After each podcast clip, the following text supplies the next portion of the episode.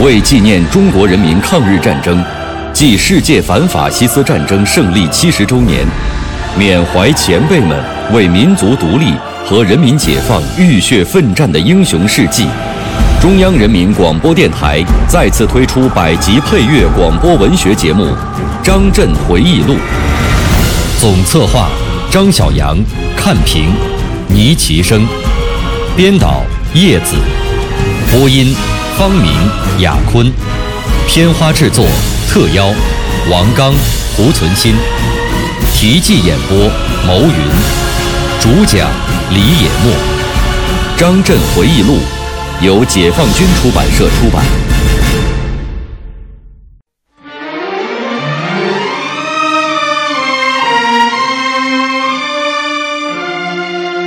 在豫东平原，没有山地为依托，但是有人民做靠山。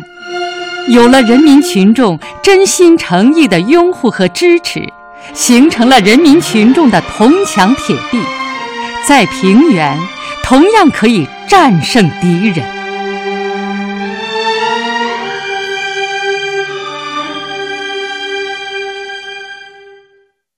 一九三七年十一月六日晚上，我们随着周副主席来到了西门。城门的卫兵说：“没有傅作义司令的命令，一律不准出城。”原来啊，阎锡山在撤退的时候留下了傅作义率部坚守太原。于是雪峰请周副主席在车中等候，带着我到城防司令部去见傅作义。傅作义背着手，独自在房间内踱来踱去。雪峰向他说明，我们是奉绥靖公署的指示向临汾转移的。他听了以后，坐下来写了一道手谕，准予出城。我们拿着傅作义的手谕赶回城门口，卫兵验明之后才放行。可是这个时候，城门已经堵死，只留了一个可供单人通行的小孔道。周副主席果断下令弃车，并要大家把私人行李用品全部丢掉，抬着电台、发电机等物资步行出城。就是这一次，我丢掉了珍藏的抗大二期毕业证书。在当天上午出城侦查的时候，我估计到撤退中可能会出现意外情况。为了应付万一，我特地在汾河桥东留了一辆大卡车，其余的车辆全部在白天过了河。所以，我们出城步行了一段之后，就上了预留在那里的汽车，迅速的向河边开去。很不凑巧，当车开到汾河桥头的时候，晋绥军的一辆装甲车坏在了桥上，堵住了我们的路。这个时候，日军的枪炮声越来越近，情况十分紧急。我便催促雪峰陪周副主席赶快步行过河，乘车先走。我带一名通讯员在后面负责搬运物资，并且检查是否还有掉队人员、失落物品等等。我们往返桥头搬运物资与器材，由于路上满是撤退的人群和车辆，我们与自己的车辆失去了联系，只好沿着公路紧紧追赶。中途呢，又遇到了敌机轰炸，与通信员几分几合。后来还是搭乘晋绥军的汽车才赶到了汾阳，与周副主席和彭雪枫等会合，大家都很高兴。在这里，我还碰到了谢松，他参加过平江起义，长征的时候曾经担任红三军团十二团团长，红军三大主力会师之后调任二十九军军长。这个时候，他在晋西地区一个游击纵队当司令。谁料到，这竟是我们最后一次见面。他返回部队后不久，在山区行军时翻车，伤重牺牲。在汾阳休息了一天，我们就撤往临汾，在八路军总部兵站部部长杨立三率领的后方机关做短暂停留，就转移到了城西北的刘村镇。后来，阎锡山的第二战区司令长官部。也迁到了临汾。撤离太原之后，八路军的总部在洪洞县的马木村，与我们的驻地相距不远，与阎锡山部也可以直接联络。这样，我们办事处在统战工作方面的事情就明显的减少了。主要的任务是，以八路军临汾办事处的名义掩护中共北方局的工作，成为华北到延安的交通与通信枢纽。其次呢，是办学兵队，培训青年学生，毕业之后介绍到八路军总部、新四军军部和北方局分配工作。学兵队是北方局转移到临汾后。只是办事处举办的，那个时候学习与生活条件都很差，没有课堂，就在大树底下上课。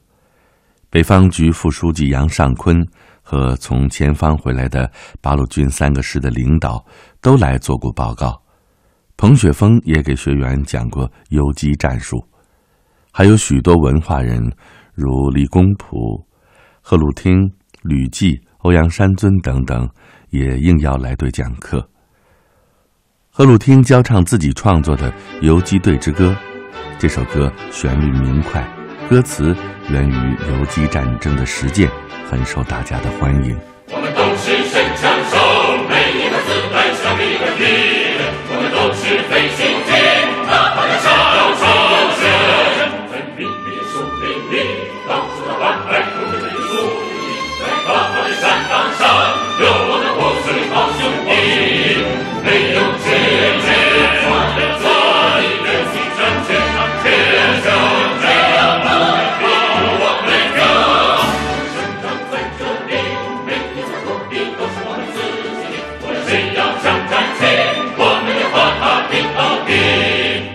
马海德也来过，他祖籍黎巴嫩，一九一零年生于美国，是一位医学博士。一九三六年秘密到陕北苏区后，毅然参加了中国革命，成为中国共产党党员。马海德的中国话说的还不错，但是有的时候也会出一些小问题。我们问他说：“你是怎么来的？”他竟说是坐铁路来的。新中国成立以后，他加入了中国国籍，并担任国务院卫生部顾问。一九八八年病逝。当时在学兵队做领导工作的有何以祥、谢忠良、方中铎、李伯钊等同志。由于共产党八路军在抗日民众中的巨大影响，四面八方来学兵队的青年很多，实在接纳不下，我们便介绍一部分到八路军随营学校，一部分到延安。还有介绍一批到阎锡山在临汾办的民族革命大学去，办事处也先后调进了一些干部。中央军委派汤平前来负责办事处的政治工作，北方局编写广文通讯的王子光也来这里当秘书，还有北方局联络局的刘冠一等。考虑到办事处需要电台通信人员，雪峰还把延安介绍来八路军总部工作的熊孟飞留下任电台台长，让月下专做秘书部门的工作。这些同志的到来，为我们办事处增添了骨干，加强了领导力量。在临汾的时候啊，阎锡山派来与我们联络的是少将参议陈婉芳，他也是个湖南人。差不多每周乘马车来一次，据说他这样做除了薪水之外，还能得到一笔车马费。陈婉芳对有着传奇经历的贺龙师长非常崇拜，也想跟他拉了老乡关系。有一天，贺龙师长到办事处，经请示他同意，与这位陈婉芳见了面。谈到高兴的时候，陈婉芳就问贺师长：“你每个月薪水多少？”贺市长手掌一伸，表示只有五块大洋。臣非常惊讶。这是因为啊，红军改编以后，国民党从经济上限制我军发展，只发给按照规定改编的三个师的经费。但是我军除了八路军三个师之外，还有机关、学校等等，于是呢，就要三个人的饭五个人吃，仍然用供给制的办法，生活待遇保持着红军时期的老传统。这样一来呢，我们八路军一个师长的津贴还没有国民党军一个班长的薪水多。从太原到临汾，我做了半年多的统战工作，学到不少原来不懂的东西，也有一回啊，差点出了问题。有一天上午，延安寄来一封用第十八集团军朱德总司令落款，送二战区严司令长官亲启的信件，我就立刻乘车把这封信送到了二战区司令长官部收发副官处。到了下午了，雪峰问我，说：“延安送来的信放在哪儿了？”我说。已经按照信封上写的送二战区司令长官部了，他着急的说：“那是我们党的文件，为了避免途中检查才这样写的。”我一听大吃一惊啊，赶忙乘车到阎锡山的收发副官处查问此事。好在信件还没有编号，仍摆在桌子上，我便推说呢，这封信还有材料没有装上，需要取回。收发副官二话没说就把信交还我了，这件事儿真让我吓出了一身冷汗。我觉得自己工作不细，险些给党造成损失，还幸亏是国民党的官僚主义衙门作风帮了我的忙。转眼间，冬天来临，日军在攻占太原、石家庄、济南、南京等地之后。一面沿着津浦线南北夹攻徐州，一面由同蒲县直取临汾，准备从晋南地区渡黄河，与东线日军会师于洛阳、郑州、开封之陇海线上。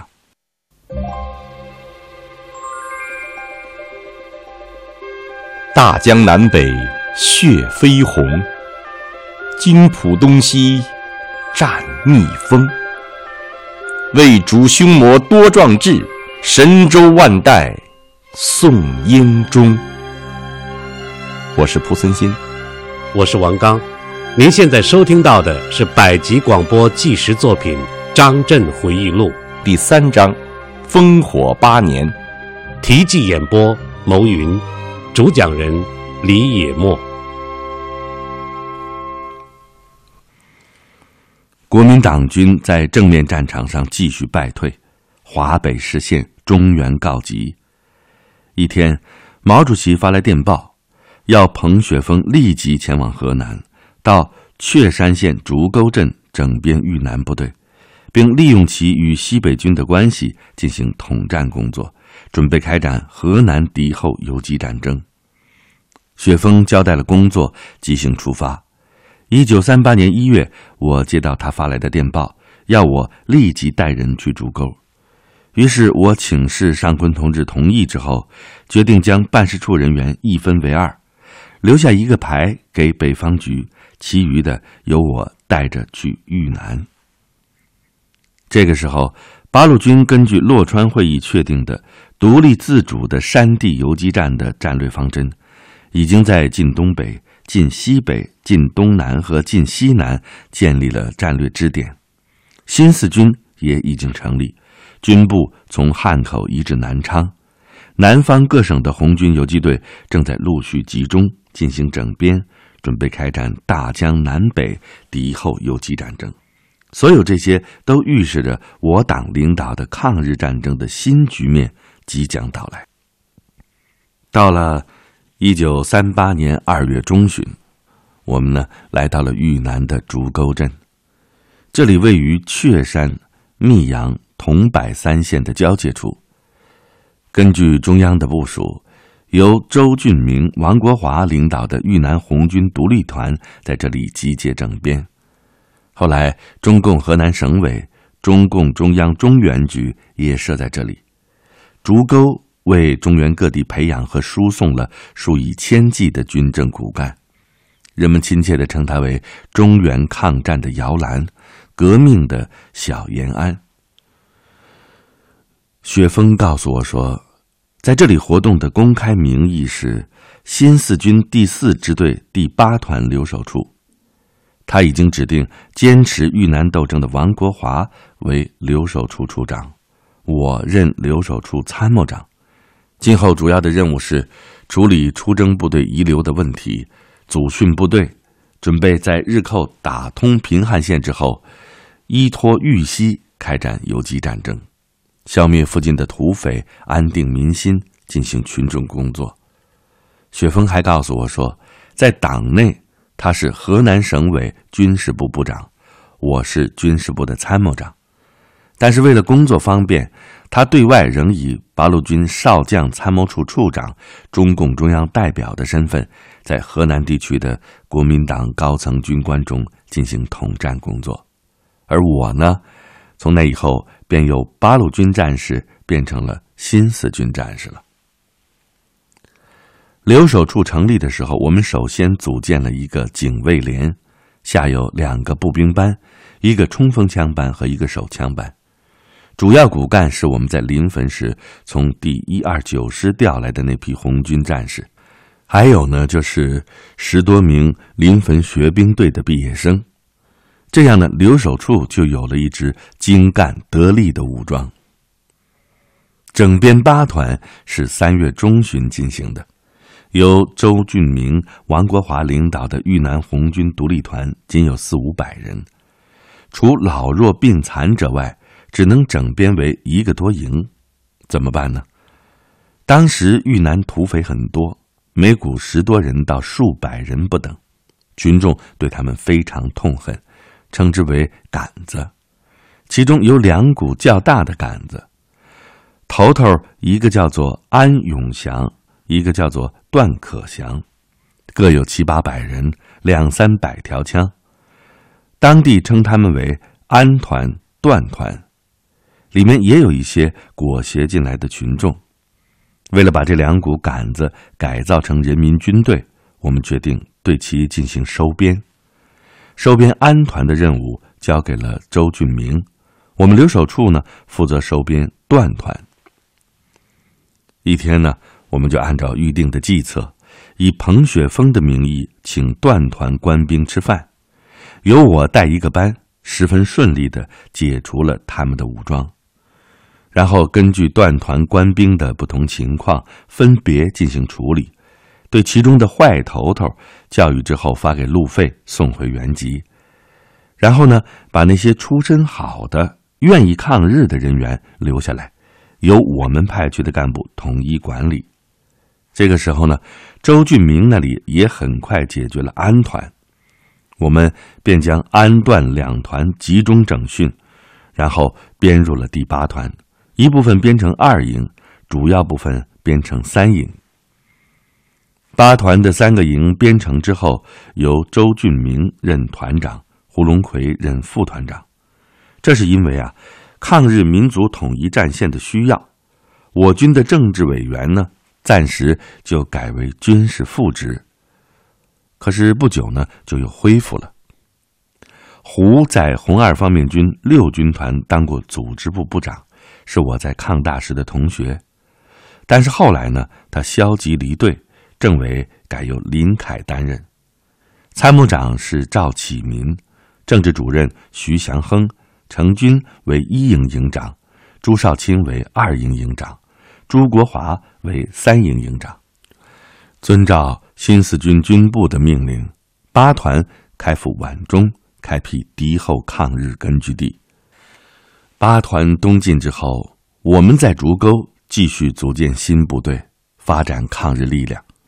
我们的活动震惊了当地的顽固派和土豪劣绅，他们联名上书国民党当局，诬陷我们招兵买马、图谋不轨。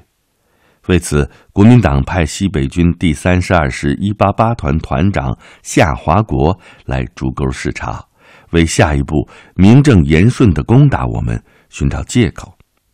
周恩来副主席在武汉获悉这一情况，立即指示八路军武汉办事处提前通知我们。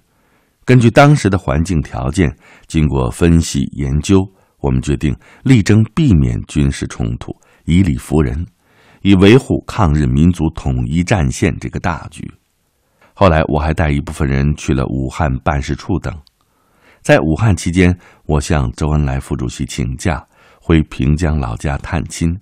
行前，周副主席发给我二十元钱，使我十分感激。在长寿街，我见到了日夜思念的母亲。她苍老了许多，神情恍惚，目光呆滞。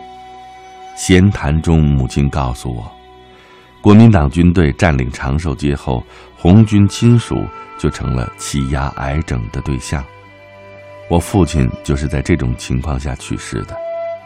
后来，邓化梅同一个男人同居了，并且已经有了一个四岁的男孩，剩下了母亲一个，真是没法活下去了。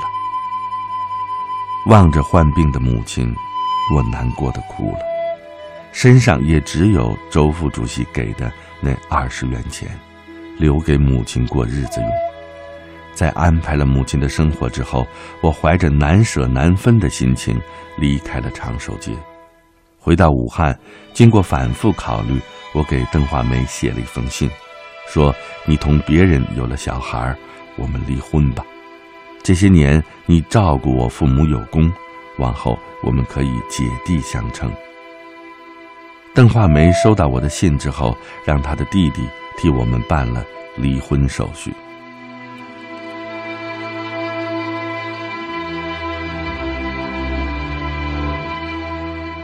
在武汉办事处，我遇到了肖望东，我们是抗大的同学。这一次，他从新四军第四支队回来，正等待着分配工作。熟人相见，谈得十分投机。我便动员他去竹沟，并且把此事报告了雪峰，雪峰也很欢迎。后来经长江局批准，同意派他到竹沟去工作。一路上，我们谈了对战争形势的看法。